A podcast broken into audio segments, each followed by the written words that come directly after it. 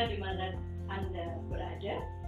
Kembali kepada podcast Padira, pencerahan untuk keadilan dan kesetaraan. Nah, kita sudah membincang banyak hal di podcast-podcast kita sebelumnya. Kali ini kita akan mengupas tentang apa itu seksualitas dan apa itu kesehatan reproduksi remaja. Nah, tentunya kita akan berbincang menarik topik ini Ibu Musdah Mulia. Ibu Musdah, apa kabar Ibu? Alhamdulillah sehat. Mudah-mudahan uh, sahabat Padira juga sehat ya. Kita bersyukur kita sehat selalu. Oke, jadi Ibu Musdah Mulia ini kan seorang penulis nih. Di salah satu bukunya, saya pernah membaca buku yang berjudul Mengupas Seksualitas Ibu. Mungkin betul. itu buku yang sudah lama terbit ya Ibu ya. Betul ya. Nah, tapi untuk menguak apa tentang mengupas seksualitas yang pernah ditulis Ibu nih, saya ingin tanya nih Bu, sebenarnya di buku itu itu menjelaskan tentang apa itu seks dan apa itu seksualitas. Sama nggak sih Bu itu Bu? Ya, sebetulnya gini ya, masyarakat kita itu kalau dengar kata seks itu pasti pikirannya menuju ke arah-arah yang cabul gitu kan. Jadi kayak tabu Iya, gitu ya jadi ya. nggak boleh orang ngomongin gitu. Iya. Seks gitu. Victor, Victor. Pikiran kotor. Oh, pikiran kotor. Oh, bagus tuh Victor ya. Oh, baru tahu saya istilahnya bagus banget. Eh, jadi kalau kita ngomongin seks selalu pikirannya itu ke mana-mana gitu. Padahal seks itu adalah jenis kelamin gitu. Jenis kelamin laki, perempuan, dan seterusnya. Dan seks itu kan sesuatu yang di, di apa, dianugerahkan oleh Tuhan coba.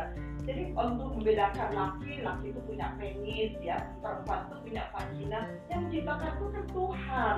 Jadi mari kita menyebut kata penis, kata vagina itu dengan apa ya kesadaran yang biasa saja gitu bahwa itu adalah satu organ yang diciptakan oleh Tuhan untuk manusia pasti ada gunanya. Karena itu mari kita membiasakan kepada ya, lagi-lagi nih kepada keluarga bahwa anak-anak itu diajarkan untuk mengenali dirinya, mengenali organ-organ seksualnya sehingga mereka mengerti oh manusia itu dianugerahi tangan, ada kepala, ada tubuh, ada badan ya, dan di dalam tubuh itu ada organ-organ seksual. Nah laki-laki yang mesti mengenal organ-organ seksualnya terdiri dari apa-apa saja yang mesti kita belajar dong ya.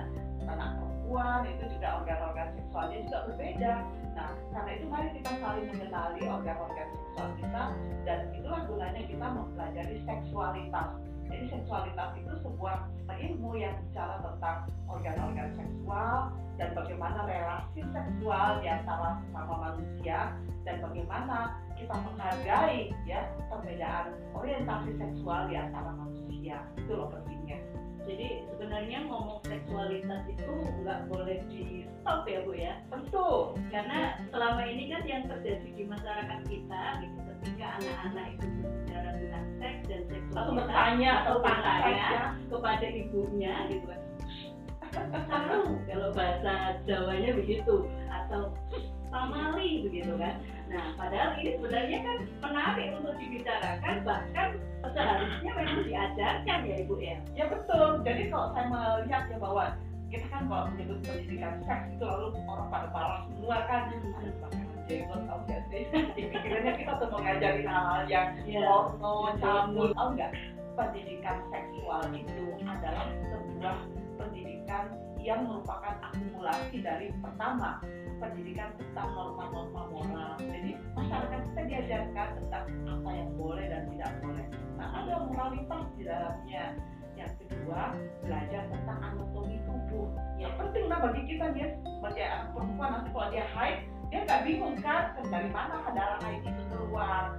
Nah buat anak laki-laki ketika dia mimpi basah gitu kan jadi dia tahu apa maksudnya dan mengapa dia mimpi basah gitu kan nah organ-organ reproduksi itu apa-apa saja. Jadi kan mengerti tentang kesehatan reproduksi nah yang ketiga itu tadi.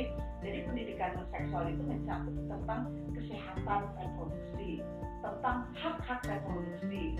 Nah yang keempat itu bicara tentang dalam pendidikan agama nanti dia beragama kalau sedang haid dia boleh nggak sholat boleh nggak puasa. Nah, kuning juga ada ya ada ya? yang diajarkan gitu.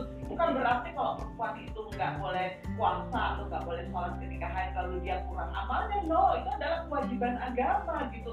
Justru kalau perempuan itu nggak sholat ketika haid dia justru berpahala karena dia mengikuti perintah Tuhan kan untuk tidak sholat. Nah yang kelima itu adalah pendidikan tentang bagaimana kita membangun ya kesehatan reproduksi dalam masyarakat kita. Karena terang ya saya melihat bahwa di Indonesia ini angka kematian ibu melahirkan itu sangat sangat tinggi. Angka kematian apa namanya anak-anak balita juga sangat tinggi. Salah satu faktornya adalah karena masyarakat kita tidak banyak mengenali bahkan tidak banyak mengerti tentang kesehatan reproduksi. Oke, kalau berbicara tentang kesehatan reproduksi, Bu, sebenarnya yang dimaksud sehat itu sehat seperti apa sih, Bu? Hanya kita butuh sehat secara badani atau ada pengertian-pengertian lain gitu? Dan apa itu kesehatan reproduksi menurut Ibu? Eh, luas sekali ya spektrumnya. Jadi kesehatan reproduksi itu menyangkut kesehatan fisik dulu. Jadi secara manusia eh, organ-organ eh, fisik kita organ-organ reproduksi kita itu sehat nggak? Jadi kan eh, terutama untuk perempuan ya organ-organ reproduksi kita kan bukan hanya sekedar vagina tetapi juga yang berkaitan dengan vagina itu ada ada agak rumit gitu. Tapi kalau kalian ngomong baca nah kalian baca lah bagaimana vagina itu terhubung dengan apa saja gitu ya sampai kepada persoalan apa gimana organ-organ dalam kita ya jantung kita hubungannya dengan bagaimana aliran darah ke ke vagina kita itu juga penting kita ketahui ya. Oleh sebab itu bukan hanya kesehatan fisik tapi juga kesehatan batin kesehatan mental bahkan juga kesehatan sosial. Jadi kesehatan reproduksi itu menyangkut kesehatan fisik kesehatan psikis. Jadi kalau orang itu diomelin terus atau orang itu mengalami depresi dia tuh bisa haid terus menerus loh. Saya Oh, pernah jadi memang ada ini Iya, jadi ada hubungannya. ya. jadi kalau orang itu mengalami apa ya depresi mengalami frustrasi dia tuh bisa apa ya bisa, bisa blooding ya bisa haid terus menerus jadi kan kacau nih reproduksinya ya. Jadi kasihan juga gitu. Padahal sebetulnya itu bisa diobati secara psikis secara mental ya psikis ya. Jadi yang sakit bukan fisiknya tapi ada sesuatu dia mengalami yang mungkin dia dibullying mungkin dia disakiti mengalami KDRT ya. Atau dia mengalami semacam frustrasi dalam hidupnya. Jadi dia merasa nggak nyaman. Bahkan juga bisa berarti dia nggak nggak high high ini juga satu satu kondisi. Nah laki-laki juga nggak nggak bisa apa ya nggak bisa terus terang saya mengatakan kita kita bisa saya kan kita ini orang dewasa nggak bisa ereksi misalnya. Dia mengalami eh, kondisi yang tidak nyaman dengan organ-organ reproduksinya jadi karena mentalnya itu sedang terganggu. Dia mengalami depresi mengalami bullying ya mengalami persekusi. Karena itu mesti kita tahu nih persoalan-persoalan eh, selain eh, fisiknya. Karena itu kalau saya mengatakan bahwa kesehatan reproduksi ini mencakup spektrum yang luas dan mulai dari anak kecil sampai usia lansia. Karena itu panjang sekali intinya kita mesti semua tahu apa yang terganggu dengan eh, organ-organ reproduksi Nah, Ibu, jadi memang sebenarnya kesehatan reproduksi itu sangat penting ya untuk diajarkan ya, Bu. ya? sangat mulai dari sebenarnya mulai dari anak-anak jadi kalau saya melihat pendidikan di berbagai negara maju nih ya saya pernah suatu satu satu saat itu saya pernah ada di Virginia salah satu negara bagian di Amerika itu saya melihat pendidikan seksualitas dan kesehatan reproduksi itu bahkan dimulai dari jadi ceritanya waktu itu di sekolah TK ya saya diceritain sama gurunya hmm. salah satu eh, eh, apa keponakan saya itu guru di sekolah TK tau nggak di suatu hari dia bercerita pertama kali saya mengajar di TK sepertinya saya melihat anak-anak itu sudah diajarkan reproduksi salah satu contohnya adalah anak-anak itu diajarkan mandiri jadi anak itu sudah umur 4 tahun nih bahwa eh, kamu nggak boleh apa namanya vagina kamu atau penis kamu atau organ-organ kamu nggak boleh dipegang oleh orang lain. ya karena itu hanya boleh dipegang oleh ibu dan bapak dan itu pun ketika kamu dibersihkan gitu kan diajarin.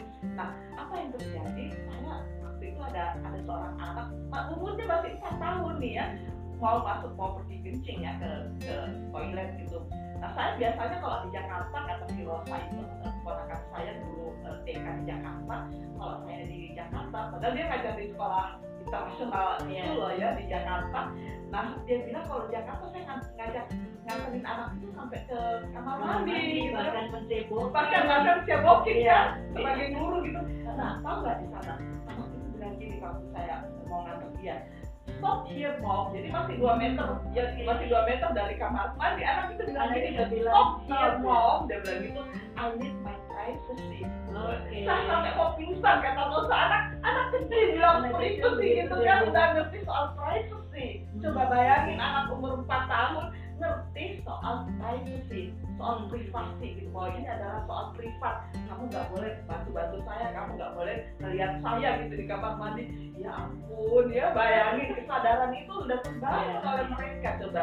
Karena itu saya pikir penting sekali ya kita mengajarkan kepada anak-anak kita tentang bedanya melayani sapu dan melayani kasih ini juga penting loh supaya anak-anak itu sejak kecil terhindar dari abuse ya dari kekerasan seksual terutama. Jadi jangan pandang enteng loh ya bagaimana mengajarkan anak-anak kita sehingga dia kalau terus tangannya di dia tidak dicabuli oleh pembantu oleh pembantu di rumahnya atau bahkan orang dekatnya kan oleh kakaknya oleh pamannya oleh kakeknya malah yang menjadikan ini kita nih kejahatan seksual terhadap anak-anak itu terjadi. Bahkan pelakunya itu orang-orang yang dikenal ya mengerikan sekali.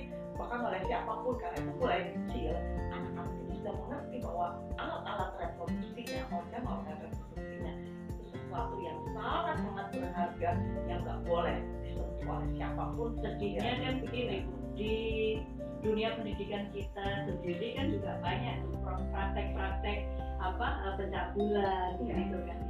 Nah terus kemudian kalau tadi kita ngomong kesehatan reproduksi itu sebenarnya penting diajarkan. Tapi nih Bu saya dengar di beberapa di negara kita ini kita teman-teman sebenarnya juga sudah mencoba mem- memasukkan bagaimana pendidikan kesehatan reproduksi ini di dalam kurikulum Nah problemnya sampai sekarang Kementerian Pendidikan dan Kebudayaan kita itu selalu meng-cancel gitu agenda pendidikan ini. Mungkin mereka masih punya ketakutan-ketakutan tersendiri. Ya itu perlunya ada terobosan ya karena itu saya berpikir Kementerian Pendidikan ini perlu membuat satu listening yang sangat kuat sehingga masyarakat kita ini berubah. Ya bukan apa-apa karena kalau kita membiarkan ini bagaimana kejahatan seksual atau kekerasan seksual itu terjadi pada anak-anak dan kita semua diam saja. Dan, dan ini kalau dibongkar ya ini benar-benar sebuah apa ya fakta yang menakutkan ya mengerikan itu terjadi dalam masyarakat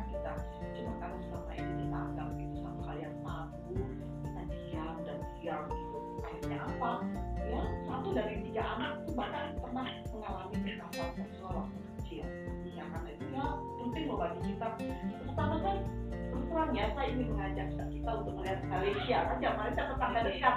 Itu sudah ada loh di TV publik mereka ya TV eh, TV apa ya TV negara mereka. Itu seperti kita di TVRI jadi ada semacam animasi untuk anak-anak.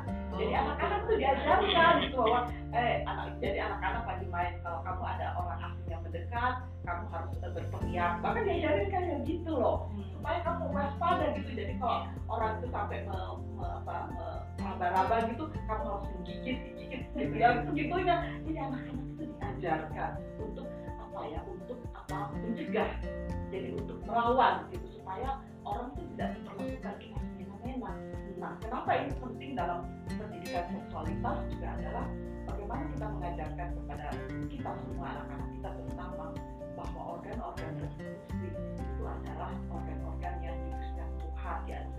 Tuhan untuk apa? Untuk dihargai karena itu punya fungsi yang sangat-sangat tinggi. Karena itu mari kita lah ya merawat organ-organ seksual kita. Kan kebanyakan kita kan abai nih sama anak-anak perempuan.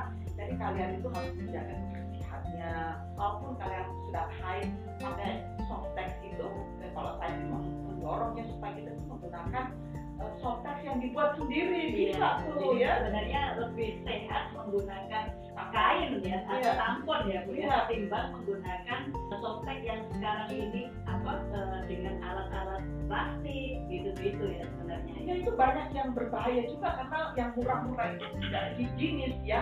Dan itu kalau dipakai lama itu kan harus dipakai 4 jam aja. Jadi kalau walaupun kalian tidak deras haidnya tetap 4 jam itu harus diganti. Karena itu kalau lama itu akan menimbulkan bakteri-bakteri dan berbagai macam penyakit termasuk kanker serviks ya. Ya, mengerikan loh. Banyak orang yang nggak paham soal itu sehingga dia akan menderita kanker kanker apa kanker serviks, kanker yang mulut rahim dan sebagainya.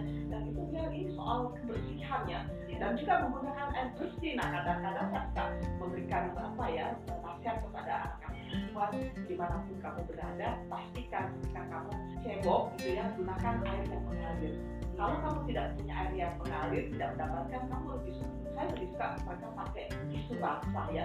Itu lebih aman lah kira-kira. Nanti kalau sampai suatu tempat yang ada air mengalir baru kamu bersihkan kembali gitu. Karena itu pentingnya nih air bersih buat perempuan nih. Saya saya pikir kita semua nih bagaimana air bersih itu juga merupakan salah satu faktor ya untuk menjaga kesehatan reproduksi kita. Oke, demikian sahabat Padira sangat menarik ya perbincangan kita tentang kesehatan reproduksi dan seksualitas.